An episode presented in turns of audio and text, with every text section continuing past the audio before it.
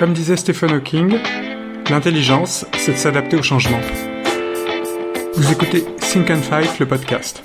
Je suis David Sabatier, avocat et associé du cabinet 1862 et fondateur du think tank Think and Fight qui réunit des experts reconnus en droit, en fiscalité, en économie, en ressources humaines, en financement et en analyse financière afin d'anticiper les conséquences de la crise du Covid-19 et de produire des recommandations concrètes et directes pour les entreprises. Aujourd'hui, je reçois aux côtés de Marie-Anne Brook, présidente d'Atorus Exécutive, Guillaume de Fédot, qui est président d'Office Dépôt.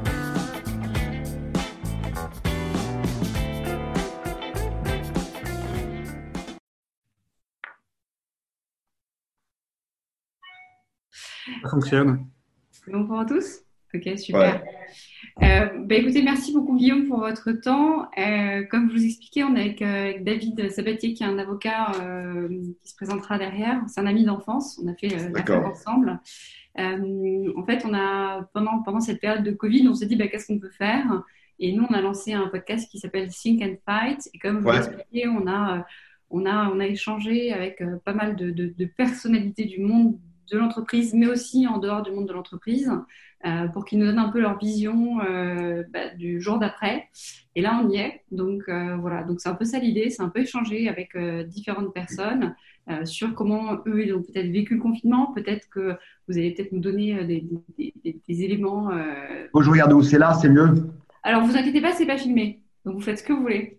Vous inquiétez pas. En fait, le, on ne filme pas, c'est que de l'audio. Très bien. Donc faut que j'ai l'air intelligent. Ouais. Vous parliez intelligent, mais vous n'avez pas besoin d'avoir l'air. Ça, c'est pas grave. quand je parle pas, je suis plus intelligent que quand je parle. C'est ça le problème. Voilà. Ben, on peut vous faire faire quelques petites photos si vous voulez, il n'y a pas de problème. Non, non, non, non, Mais non, non, c'est. En fait, le truc du podcast, pour vous dire, c'est un peu le truc à la mode, c'est que les gens, ils en peuvent plus des vidéos, quoi. donc, euh, non, mais c'est vrai on ne peut plus la télé, mais qui regarde la télé Enfin, plus personne n'a le temps. Euh, donc du coup, les gens, les, podcasts, ça. Je me suis rasé pour vous, pour rien, quoi. moi, je me suis pas rasé, comme vous aurez remarqué. Attendez, moi, moi, je me suis coiffée.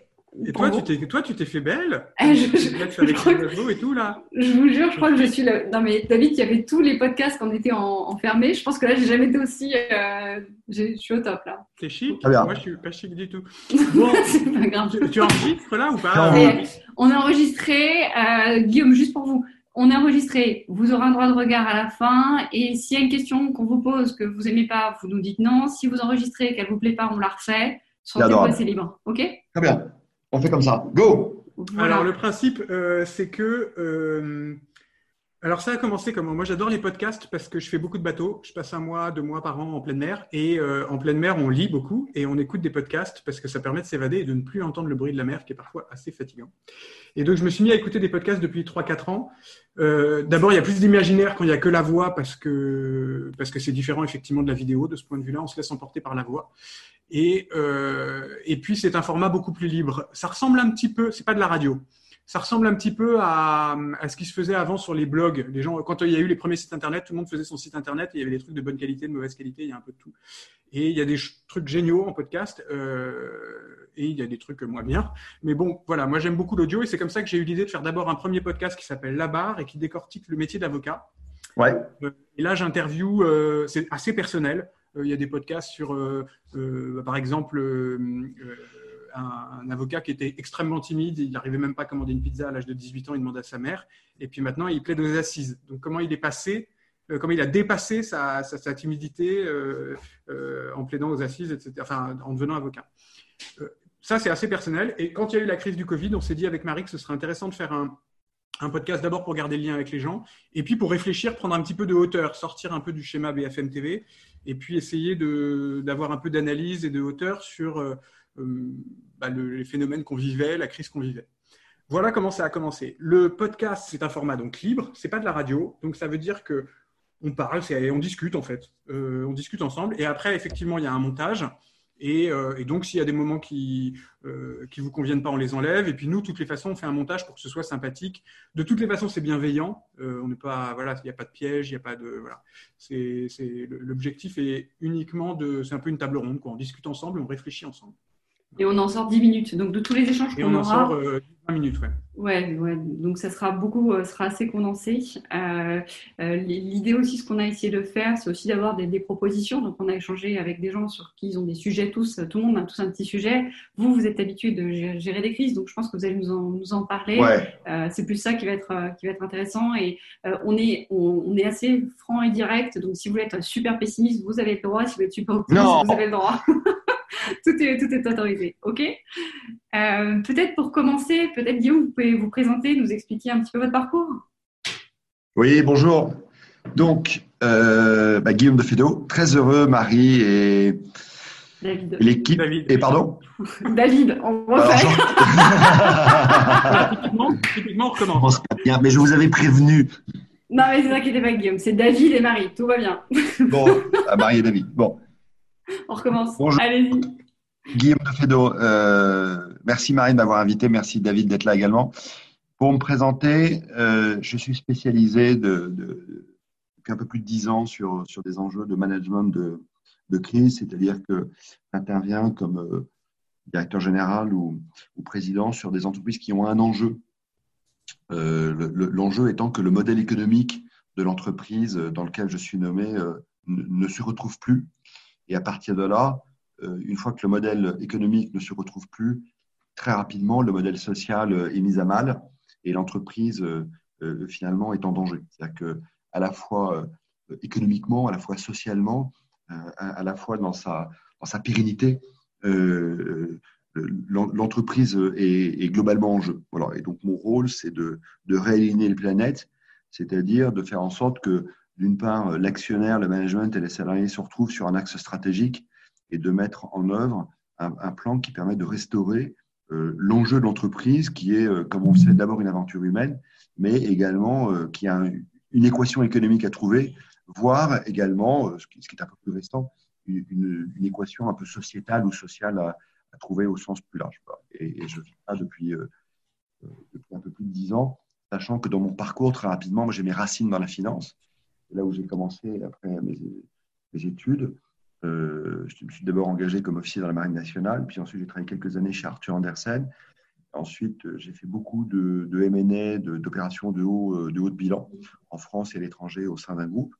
Et, puis ensuite, j'ai dirigé des entités, mais plus dans un mode de service et de développement. Voilà. Et puis, les, choses étant ce qu'elles sont, le travail de, management de crise, appelons-le euh, comme cela, c'est un travail qui requiert des expertises, plusieurs, et qui est un travail qui requiert un, peu de seniorité. Et voilà, et donc euh, c'est un travail qui me convient parfaitement bien.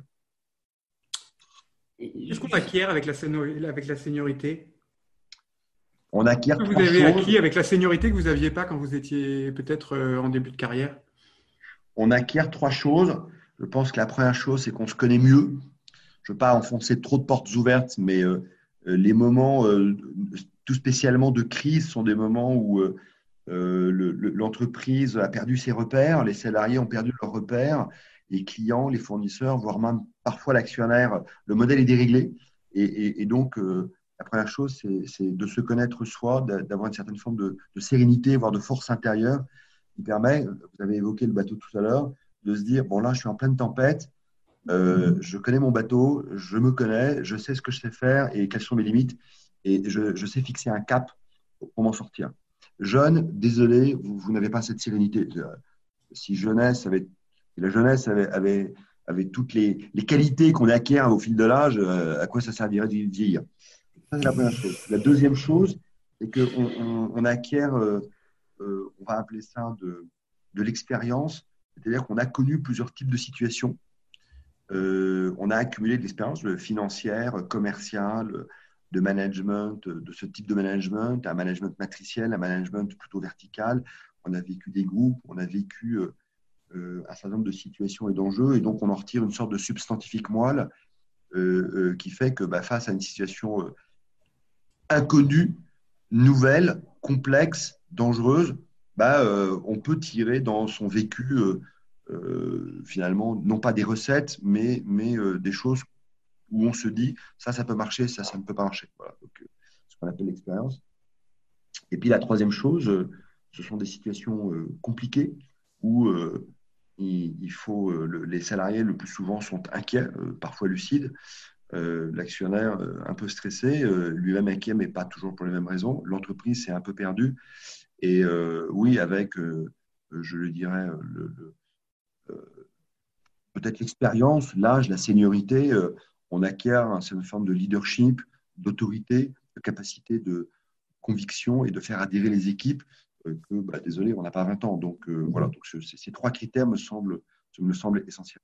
Alors moi, j'ai envie de rebondir parce que l'autre jour, je ne sais pas si tu te rappelles David, on avait fait un, un podcast avec Viviane de Beaufort. Peut-être que vous connaissez Viviane. Hmm. Prof à l'ESSEC, euh, ah, lobby. Vous devriez la connaître parce qu'elle est vraiment géniale. personnage, elle est géniale. Très touchée. Peut-être que la réciproque serait vraie. Ah, mais à mon avis, vous entendrez bien, mais alors, elle nous a tenu le discours inverse. Bon, elle est euh, celle qui avait créé avec la Cara Gaymard, notamment le Women's Forum, etc. Bon, peu importe, passons ça. Ce qui est intéressant, c'est que notamment. Elle dit l'inverse de ce que je dis. Bah, c'est donc quelqu'un de très intelligent, il n'y a pas de problème. Non, non, elle non. A raison, elle a raison. Non, non, non, non, Écoutez ce qu'elle raconte. Elle, elle nous disait, voilà, elle suit, enfin, elle suit. Euh, elle suit pas mal de startups femmes et aussi d'autres sociétés, notamment sur les sujets de lobby. Et elle, ce qu'elle nous a tenu comme discours, elle nous dit bah, Moi, je fais un constat sur la crise. Euh, les sociétés qui ont le mieux vécu et surfé sur la vague de la crise, ce sont celles qui sont managées, gérées par des jeunes, parce qu'ils ont justement une certaine flexibilité, habilité. Et à l'inverse, les plus seniors, les entreprises qui étaient très établies avec des gens euh, très seniors au COMEX, il y a eu comme un, une espèce de. Les mecs se sont figés et euh, n'ont pas réussi à réagir vite. Et ce changement, ça les a brusqués dans leurs habitudes. Vous, vous nous dites l'inverse. Vous dites que justement, bah, la seniorité vous a apporté cette, cette flexibilité. Peut-être aussi par rapport à votre parcours. Comment vous expliquez cette différence de discours? Je ne veux pas m'opposer à quelqu'un que je ne connais pas, qui est forcément très brillante, puisque. Elle l'est. Elle l'est. On est fan. On est fan de Viviane de Beaufort. Bon, ben, écoutez, je suis fan de cette dame que je ne connais pas, donc elle a raison. Non, non je crois qu'il ne faut pas opposer euh, euh, les, les, concepts, mais très volontiers pour débattre avec elle. Euh, et, après tout, pourquoi pas. Deux choses. Un, à la limite, y a pas, moi, je, je crois qu'il n'y a pas de recette. il y a pas de, on ne peut pas dire c'est mieux d'être jeune, c'est mieux d'être moyen, c'est mieux d'être vieux. Euh, je ne crois pas à ça. Donc, on peut pas dire, je ne crois pas qu'on puisse tirer des enseignements définitifs ou, ou, euh, des, des, vérités euh, automatiques sur les jeunes réussissent mieux que les vieux ou l'inverse. En revanche, clairement, indépendamment de l'âge, je crois que le management en place depuis longtemps, qui est, se retrouve dans une configuration de crise, souvent n'y arrive pas. Et ça, je crois, indépendamment de l'âge. Pourquoi? Bah, Parce que c'est compliqué euh, quand on, a, euh, pendant quelques années, euh, probablement eu du succès, que ça a bien marché, tout d'un coup, il y a une crise. La plupart du temps, on ne sait pas piloter la crise parce qu'il faut, la situation est nouvelle. Et parfois aussi, bah, désolé de le dire, il y a des managers qui continuent dans une espèce d'aveuglement, d'habitude, d'intérêt, un mélange certainement complexe à chaque fois. Euh, et se disent non, mais ça va passer, c'est qu'un mauvais moment, et clairement manque de lucidité. Il y a dans toute crise ou dans tout moment difficile des signaux forts.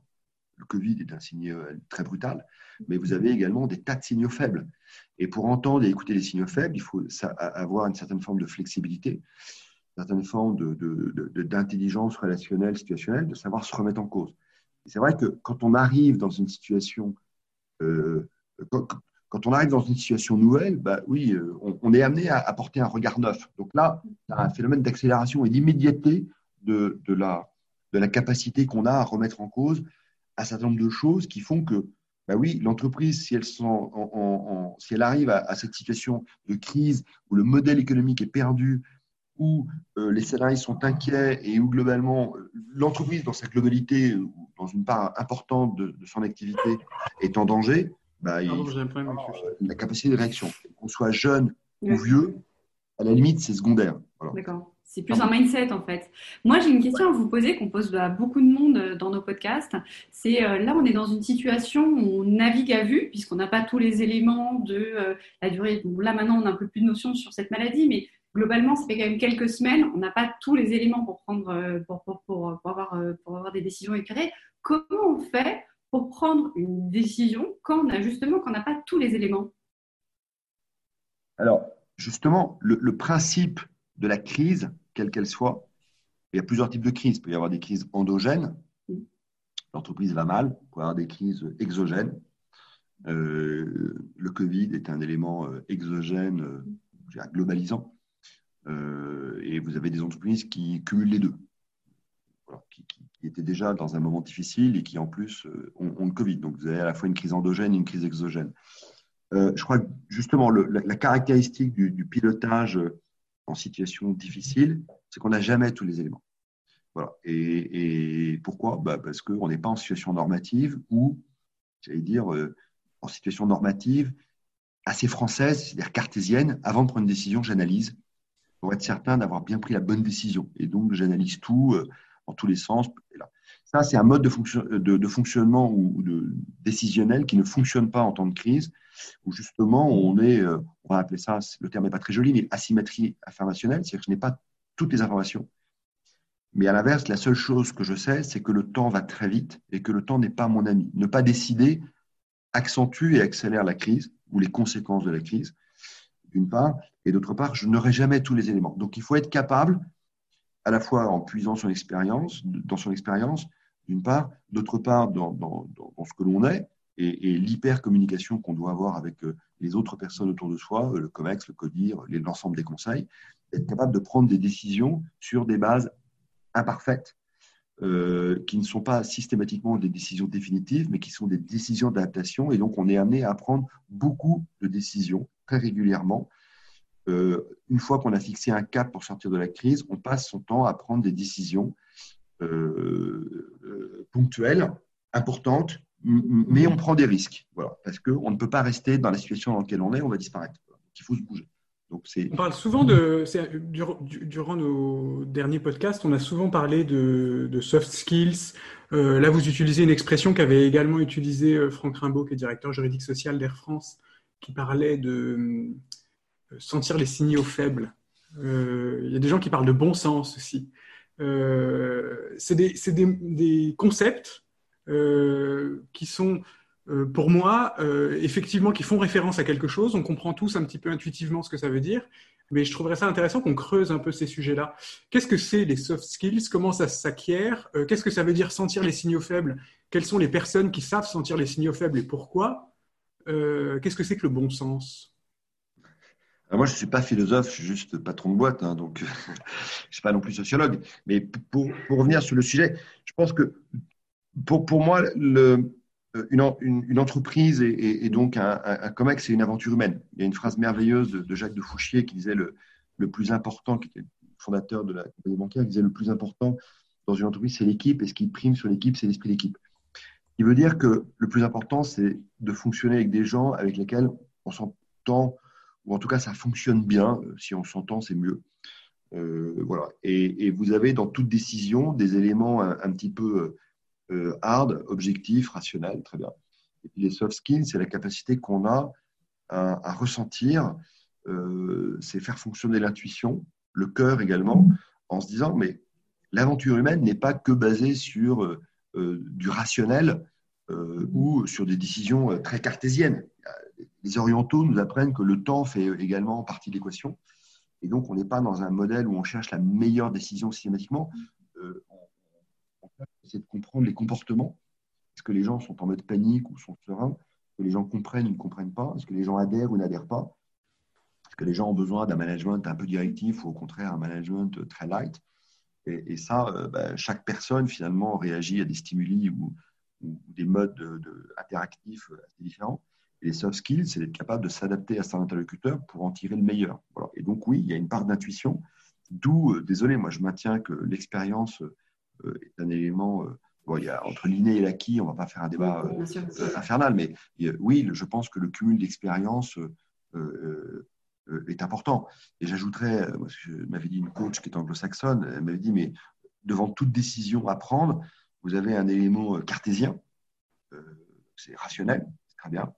Vous avez un élément un peu paranoïaque, il faut regarder un peu le côté où on est en danger, selon la célèbre phrase du patron du Hewlett Packard, seuls les paranoïaques survivent. Et puis la troisième chose, c'est les éléments un peu affectifs.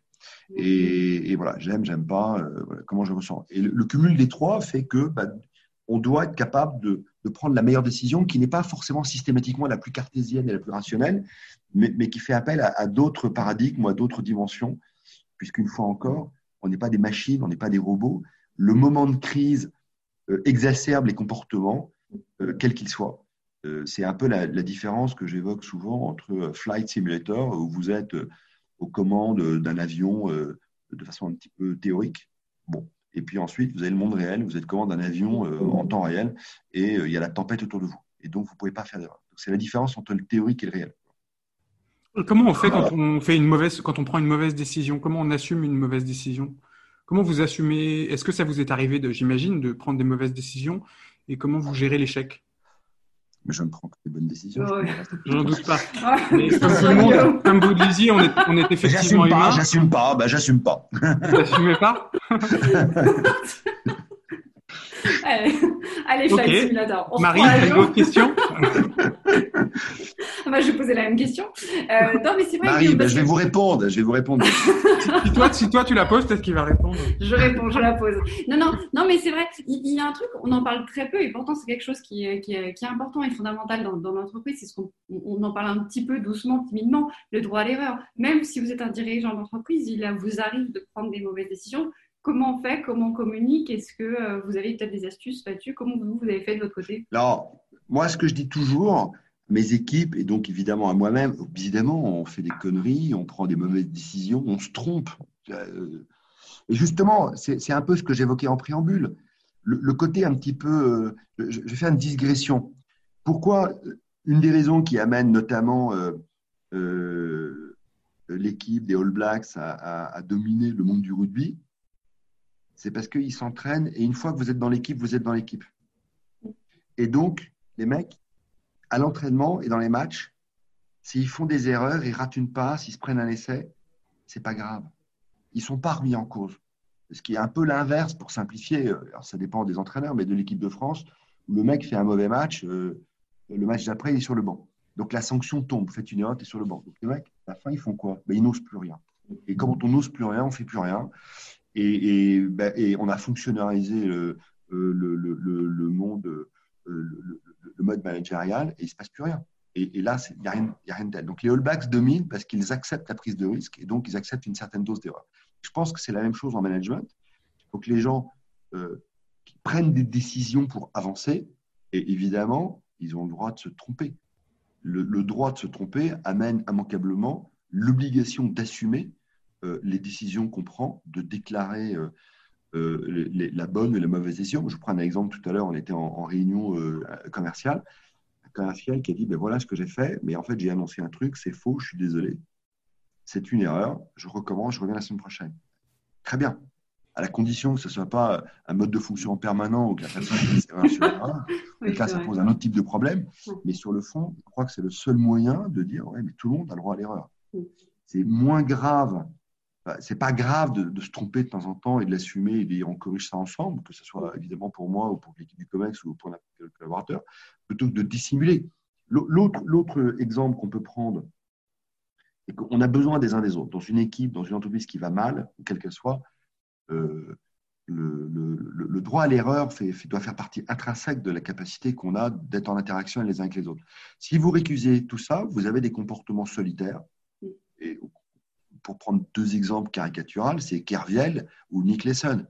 Le mec fait une erreur, plutôt que de la déclarer, s'enfonce dans son erreur et ne le déclare pas, et à la fin, le poteau rose euh, est démasqué. Mais il coûte beaucoup plus cher à l'entreprise et à la personne qui s'est enfermée dans son erreur. Alors que dire, je me suis trompé, aidez-moi, j'ai besoin des autres, d'abord, c'est assez courageux, c'est mature, bah donc c'est quelque chose qu'on accueille avec bienveillance, naturellement. Oui, c'est sûr. Bah, là-dessus, je, fais une petite parenthèse. Hein. C'est vrai que moi, j'ai pas mal travaillé avec la patrouille de France et euh, la notion d'équipe chez eux est super importante parce que, euh, comme ils le disent souvent, en fait, leur vie dépend du voisin. S'il y en a un qui se foire, tout le monde meurt en fait. Et donc, euh, leur principe de base, c'est effectivement, c'est d'avoir une, confiance euh, vraiment aveugle dans, les autres membres euh, de, cette équipe et dans cette notion de droit à l'erreur. Pour eux, c'est fondamental. C'est-à-dire que justement, ils disent, il ne faut pas cacher des informations, quelles qu'elles soient, on les traitera, mais ensemble en fait. Et leur devise, c'est faire face ensemble. Et l'idée, elle est là. On a vraiment une notion d'équipe. on va peut-être revenir un petit peu, Guillaume, sur, sur votre actualité aujourd'hui, sur, sur Office Dépôt. Est-ce que vous, avez, vous pouvez nous en parler un petit peu, nous dire comment vous avez traversé ces dernières semaines dans, dans cet environnement, comment vous avez fonctionné? Alors, Fils Dépôt, c'est une entreprise qui fait 350 millions d'euros de chiffre d'affaires. Je parle en, année normative, 1750 salariés.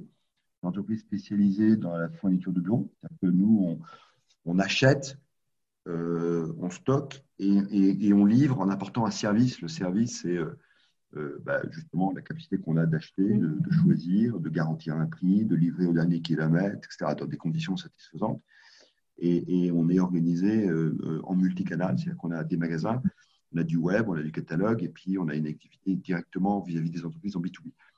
Euh, clairement, alors, un, la situation d'Office Dépôt était complexe à mon arrivée, c'est public, puisque l'entreprise connaît des pertes depuis un certain nombre d'années, d'où mon arrivée pour redresser le plan, pour redresser la situation, et le plan de transformation que, que, j'ai écrit, euh, validé par l'actionnaire et que je mets en œuvre avec euh, l'équipe du COMEX et l'ensemble des salariés, forcément a été chahuté par l'impact du Covid qui est totalement systémique et, qui a amené, oui, un, arrêt euh, violent de l'activité, notamment sur la, partie B2B. sur la partie web, ça n'a pas trop d'impact, comme on peut s'en douter. Et puis la partie magasin, on, a été amené à fermer des magasins protéger les salariés et et les clients pendant, pendant quelques temps. On, les a réouverts euh, progressivement et, de ce point de vue-là, ça se passe très bien. Donc l'entreprise, moi je crois que la crise amène une exacerbation de la situation de toute entreprise. Elle accentue les faiblesses des entreprises, les nôtres, celles de, probablement euh, nos concurrents, et en même temps ouvre euh, un certain nombre d'opportunités. Les opportunités, c'est la première, c'est l'acceptabilité sociale au sens large de la nécessité de se transformer. Le temps s'est accéléré. Une entreprise qui ne va pas bien doit se transformer. Euh, c'est toujours une situation très complexe culturellement euh, et managérialement. La crise du Covid amène euh, une accélération du temps. La lecture des journaux, la situation économique du pays, la, difficulté de beaucoup d'entreprises amène une lucidité de la part de l'ensemble des salariés bah, qui, est assez nouvelle finalement, alors que certains auraient peut-être par confort ou peu importe, euh, un peu dans le déni. Donc ça, c'est la première chose.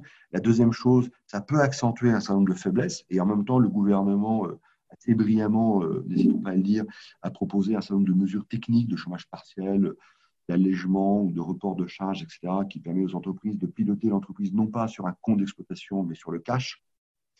et puis la troisième chose, effectivement, c'est qu'en termes de transformation, avec des mesures dont on n'a pas nous encore bénéficier parce qu'on n'a pas été les chercher. Il y a des mesures d'aide financière, le PGE, d'autres.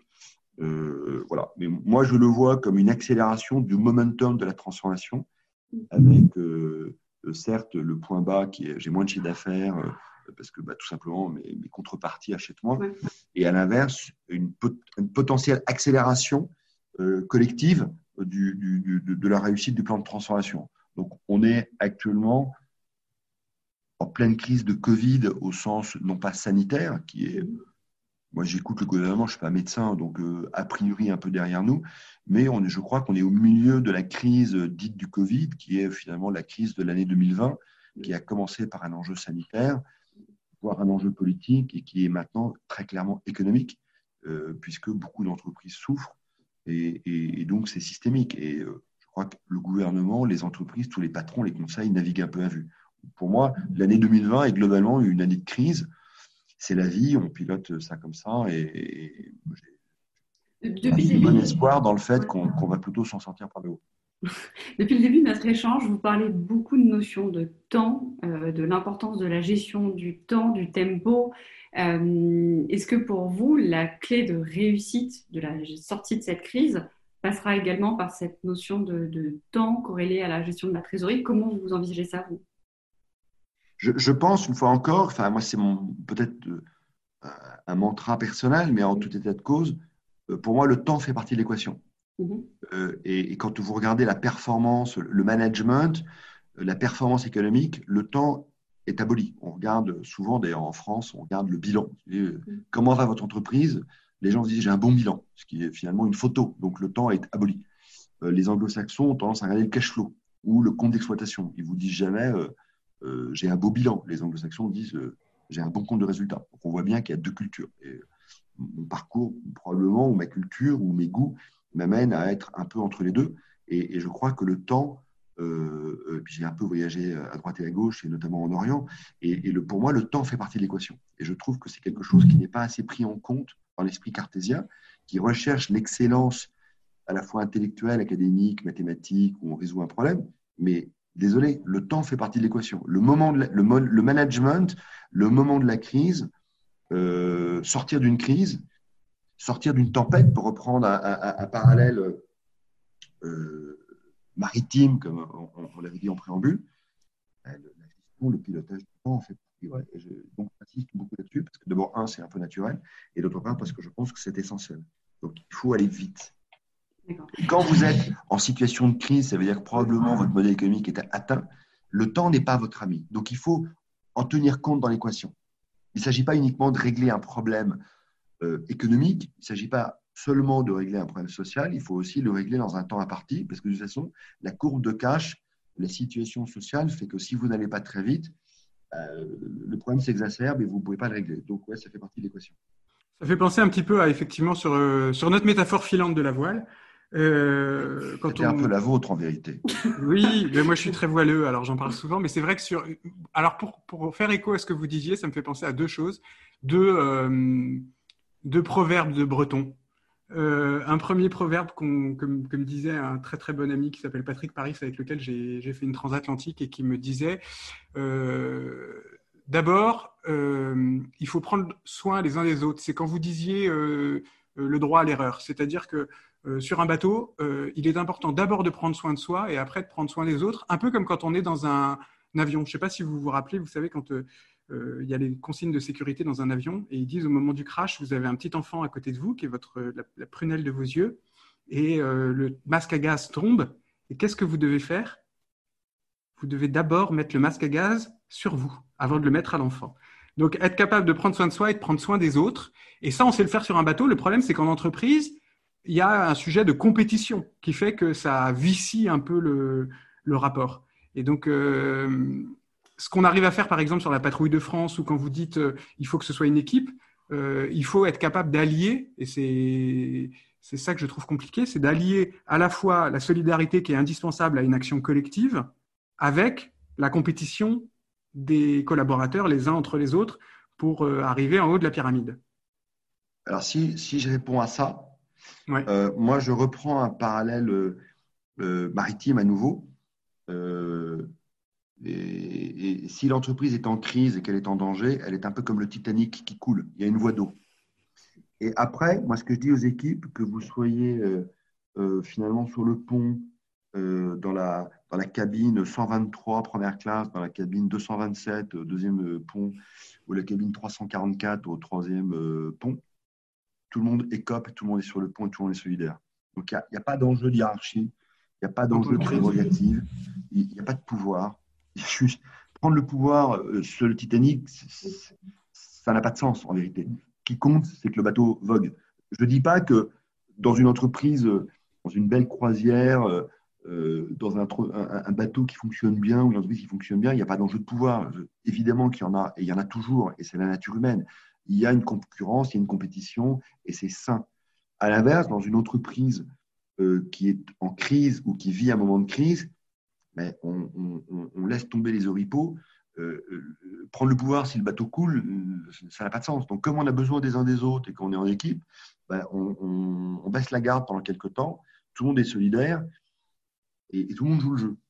Parce que si la maison brûle, pour prendre un autre parallèle, c'est pas très important que vous ayez eu raison ou tort. La maison brûle, il faut juste être un incendie et on verra après. Donc il y a un momentum où effectivement la typologie managériale, le style managérial, les caractères, les comportements, ouais, sont devant un moment qui est très particulier et, euh, c'est ça qu'on doit mettre en œuvre. Intéressant parce que ça peut faire une jolie conclusion, c'est que euh, en fait ce que a peut-être révélé la crise, pour reformuler ce que vous disiez à l'instant, je suis médiateur, j'aime bien reformuler, euh, pour reformuler un peu ce que c'est le travail de reformulation. Marie, a baissé, les yeux, Marie a baissé les yeux et j'ai senti que c'était pas la première fois que vous reformuliez. Maintenant, je passe mon temps à reformuler. Oui. J'aime bien ça parce que je trouve que le message passe plus quand on reformule. Elle n'en peut plus. Elle, elle m'a envoyé un SMS avec Guillaume. Dites-lui que je n'en peux plus. Voilà, je l'ai dit. Ne reformule plus. Merci. Elle vient, je vous paye combien à la fin? C'est vrai, tu veux plus que je reformule? Vas-y, prends une question, je vais me vexer. Mais non, vas-y, vas-y, reformule. Vous réglerez vos comptes après, moi je... Euh, du coup, j'ai perdu le fil de ma pensée. Tu m'as vous reformuliez, c'était très bien fait. D'ailleurs, vous dites mieux ce que nous on dit mal. Ah, mais j'ai pas de fond, mais j'ai de la forme. Écoutez, il y a plusieurs sortes de savoir, comme dirait Talleyrand le savoir-vivre, le savoir-faire et le savoir proprement dit. Les deux premiers dispensant en général du dernier. C'est bien du Talleyrand. Vous êtes un Talleyrand ou un Fouché alors? Vous êtes un Fouché ou un Talleyrand? Je ne dévoie pas mon jeu en période de crise. Donc vous êtes un Fouché. bon ben voilà, on a une conclusion. Je suis un peu inquiet de la conclusion. En plus, Marie rigolait, ça, ça, va sauter ça. Non, non, ok, on recommence, on repart. Reformule, c'était quoi le, On en est. Reformulons, repartons sérieusement, dis-nous. Euh, non, moi, ce que je trouvais intéressant, c'est que c'est de dire que en temps de crise, euh, ça, ce que vous disiez effectivement, c'est que ça, ça remet un peu en cause les hiérarchies et que donc il y a, une, il y a un management différent qui peut se mettre en place parce que quand il faut euh, gérer la crise, il n'y a plus de hiérarchie. Et donc, ça oblige à rentrer dans un rapport de solidarité entre les collaborateurs parce que justement, il faut gérer la crise. Ça, je trouve ça très intéressant. Alors, il n'y a plus de hiérarchie. Évidemment, en même temps, il y a une entreprise euh, qui a un objet, euh, qui a un sens, qui a un objet social, qui a un objet économique et qui a une stratégie. Donc, dans, le, dans, le, dans la crise qui peut être assimilée, comme on l'a vu, à une tempête, il faut qu'on fixe le cap. À la limite, il n'y a pas de hiérarchie, chacun se bouge, mais dans un désordre organisé. en tout cas, il faut que l'ensemble des actions des uns et des autres ait un sens. Le, voilà. Et, là-dessus, euh, tout autant, euh, il faut donner, me semble-t-il, enfin, je donne beaucoup d'autonomie et de marge de manœuvre euh, aux équipes, évidemment au top management, mais plus largement, tout autant, il y a un esprit qu'il faut garder, qui est tout le monde fonctionne de concert, sans prérogative, sans être sur son quant à soi. Et il y a également l'esprit avec lequel ça fonctionne, parce qu'il faut être également, enfin, il faut d'une part donner du sens, il faut être également capable de sanctionner ou de tirer les conclusions de comportements déviants où les gens nous disent non, j'ai pas envie. Mais si vous n'avez pas envie, à la limite, ce n'est pas très grave euh, pour l'entreprise. C'est surtout embêtant pour vous. Nous sommes une entreprise. Et une entreprise, ça veut dire qu'il bah, y a un sens, il y a quand même un patron, il y a quand même des gens qui sont capables de dire on va là-bas, voilà comment, voilà pourquoi, et après on y va tous ensemble. Et hmm. tout autant, il faut être à la fois euh, souple, parfois euh, et souvent dans la façon avec laquelle on le fait, et en même temps, il faut tenir la barre d'une main ferme. Il, y a, tout un équilibre à avoir entre le cap, la décision, la stratégie, le besoin de s'en sortir, un sentiment d'urgence, et, là-dessus, il n'y a pas de discussion possible à avoir, une fois qu'on est d'accord. Et, tout autant, effectivement, dans l'application, il faut une certaine souplesse, un droit à l'erreur. Ça, c'est cet alliage euh, de, des deux, finalement, euh, qu'il faut euh, mettre en œuvre pour que l'entreprise s'en sorte par le haut. Est-ce que si justement pour, pour les jeunes générations et les gens qui peuvent nous écouter, est-ce que vous pouvez nous, donner peut-être trois conseils pour des dirigeants qui aujourd'hui sont face à une crise par rapport à toute votre expérience? Peut-être trois, éléments fondamentaux que vous dites, voilà, gardez ça en tête.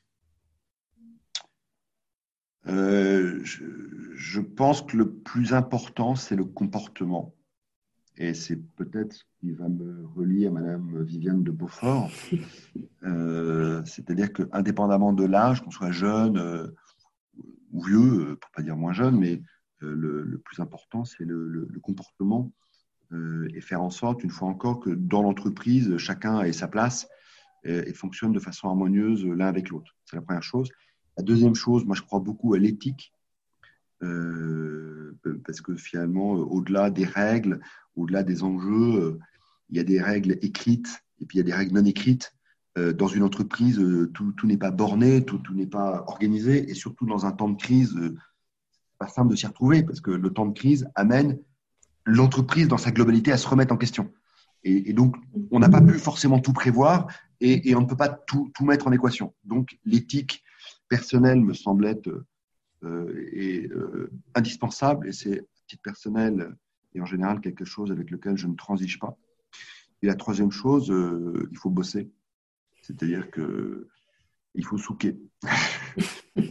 et, le génie, c'est 98% de sueur et 2% d'inspiration. Bah, voilà, sortir de la crise, c'est 98% de sueur et, 2% d'inspiration. Pas mal C'est pas mal. Ça, fait une belle conclusion. Ouais, c'est une belle conclusion.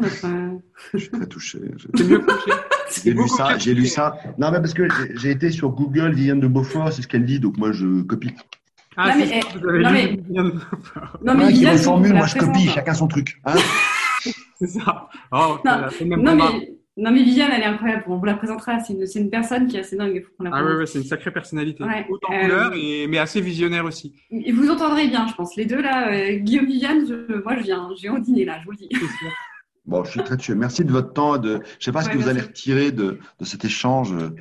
Je pense que ça va être à sauver 2-3 minutes, ce serait miraculeux, mais c'est essentiel. je crois qu'on sent assez bien le consultant et, euh, et le dirigeant, et donc euh, votre discours était très structuré. Ouais, c'est très structuré. Vous êtes un bon communicant. Vous faites notamment ce qu'on fait en politique, euh, c'est-à-dire ce que font souvent les, les, élus ou les hommes politiques quand ils parlent à, un peu de collectif, c'est-à-dire que vous faites des points. J'ai trois choses à vous dire. Hein c'est parfait. Non, mais c'est parfait. bien. Mais ça marche très très bien. Le fait de donner des points, c'est des trucs. d'habitude, j'ai. Quand on est avocat, on fait ça. Bah, j'ai une pensée un peu ternaire où j'ai, euh, je suis assez structuré. Je suis très structuré. Oui, mais ça se voit. Très méthodique. Mais, juste entre nous, parce que quand même, j'ai une question. Alors, je ne sais pas si on pourra la mettre et vous nous dites oui, non. Mais quand même, on est sur un moment où on passe tous en télétravail. Comment vous allez euh, gérer enfin, votre activité d'office dépôt avec des gens qui passent tous en télétravail? Comment vous, bah, comment, bah, Nous, on est en train d'y réfléchir. moi, pendant la crise, à titre personnel, euh, comme le capitaine ne quitte pas son bateau, j'ai été au boulot tous les jours pour des raisons d'efficacité et probablement symbolique. Euh, mais le télétravail, ce qu'on est en train d'y réfléchir, on est en train de se faire aider par un cabinet sur le sujet. Ça dépend évidemment des fonctions. Je prends un exemple. J'ai des magasins. Euh, là, désolé, le télétravail, c'est pas possible. Chauffeur, livreur et entrepôt, bah, pas possible. En revanche, effectivement, pour les activités de siège, on est en train de, de, réfléchir. Moi, je ne crois pas euh, que. Je crois qu'il faut trouver le curseur. Un, un, des plus grands patrons à l'heure actuelle, c'est Carlos Tavares, qui est le patron de Peugeot que, j'admire euh, sans limite. Et lui, il met en place une politique de, télétravail. Donc, c'est forcément très inspirant. Et le télétravail, ça peut être pour un certain nombre de fonctions siège, non pas tout ou, rien, mais une partie. Si je fais 20% de télétravail pour un certain nombre de collaborateurs, je peut-être gagner, notamment en région parisienne, je vais peut-être gagner du temps et du confort pour eux et donc de l'efficacité pour l'entreprise. Deuxièmement, ça permet d'aérer euh, et, de voir d'autres modes de fonctionnement. C'est moderne. Et puis, j'ai euh, un impact euh, sur le, coût du foncier qui est, non négligeable. Donc, euh, je, pense que oui, il va y avoir une dose de télétravail un peu partout qui va se mettre en œuvre. Moi, je, suis finalement très favorable à ça. Ok, bon, bah, écoutez, je pense qu'on a notre épisode, on le monte. Euh, juste pour terminer, nous, comment ça se passe? On monte, vous l'écoutez, vous nous dites ce qui vous convient, ce qui ne vous convient pas. Très bien. En même temps, c'est ce que j'ai dit. Hein. Oui. Et ce dont on a besoin, c'est de, on a besoin de plusieurs choses. Il nous faut une photo HD, enfin une photo de ah, oui. Il nous faut, euh, on demande à nos interviewés également de nous mettre en contact, si vous le souhaitez, avec quelqu'un euh, qu'on pourrait interviewer, si vous avez une idée. C'est un peu de la réunion Tupperware, parce que notre carnet d'adresses est épuisable. Et ah puis, euh, d'autre part, si vous avez une idée de quelqu'un avec qui on pourrait faire un bel épisode. Et après, on demande aux gens. Quelqu'un, un management ou un avocat? En management, avocat. Plutôt management, parce qu'avocat, moi, je fait beaucoup avec la barre déjà, et donc on cherche plutôt management. Et après, euh, euh, on vous demande de partager sur vos réseaux sociaux l'épisode une fois qu'il est prêt, parce que l'idée, c'est quand même d'être écouté. On a aujourd'hui à peu près 6000, 6500 auditeurs, et bon, l'idée, c'est de, de, faire grandir ça. Parce vous mettez la barre haut. On met la barre très haut. Et puis. Euh, tu en forme, Guillaume. Et puis. Euh, J'ai déjeuné avec mon avocat, je pense, pour ça. Vous avez déjeuné avec votre avocat? Ouais. C'est qui votre avocat? Bah, j'en ai plusieurs, mais là, c'est mon avocat qui s'appelle Fabrice Girard. D'accord. Ça faisait deux mois qu'on ne s'était pas vu, c'est pour ça. Ah oui. Ah oui. Bon. ne pas déjeuner avec son avocat. bon, juste pour terminer, on a besoin de l'autorisation et vous partagez sur vos réseaux classiques. Quoi. Voilà. Avec plaisir. Merci, beaucoup de, m'avoir sorti de l'anonymat pendant quelques instants. Merci de votre disponibilité. À bientôt. À bientôt. Bonne journée. Au revoir. J'espère que vous avez eu autant d'intérêt à écouter cet épisode que j'en ai eu à l'enregistrer. Et si celui-ci vous a plu, vous pouvez nous laisser des commentaires, bien sûr, un petit message, ça fait toujours plaisir. Ou m'envoyer un mail à sabatier, s a b a t i e r 1862-du6legal.com. À très vite!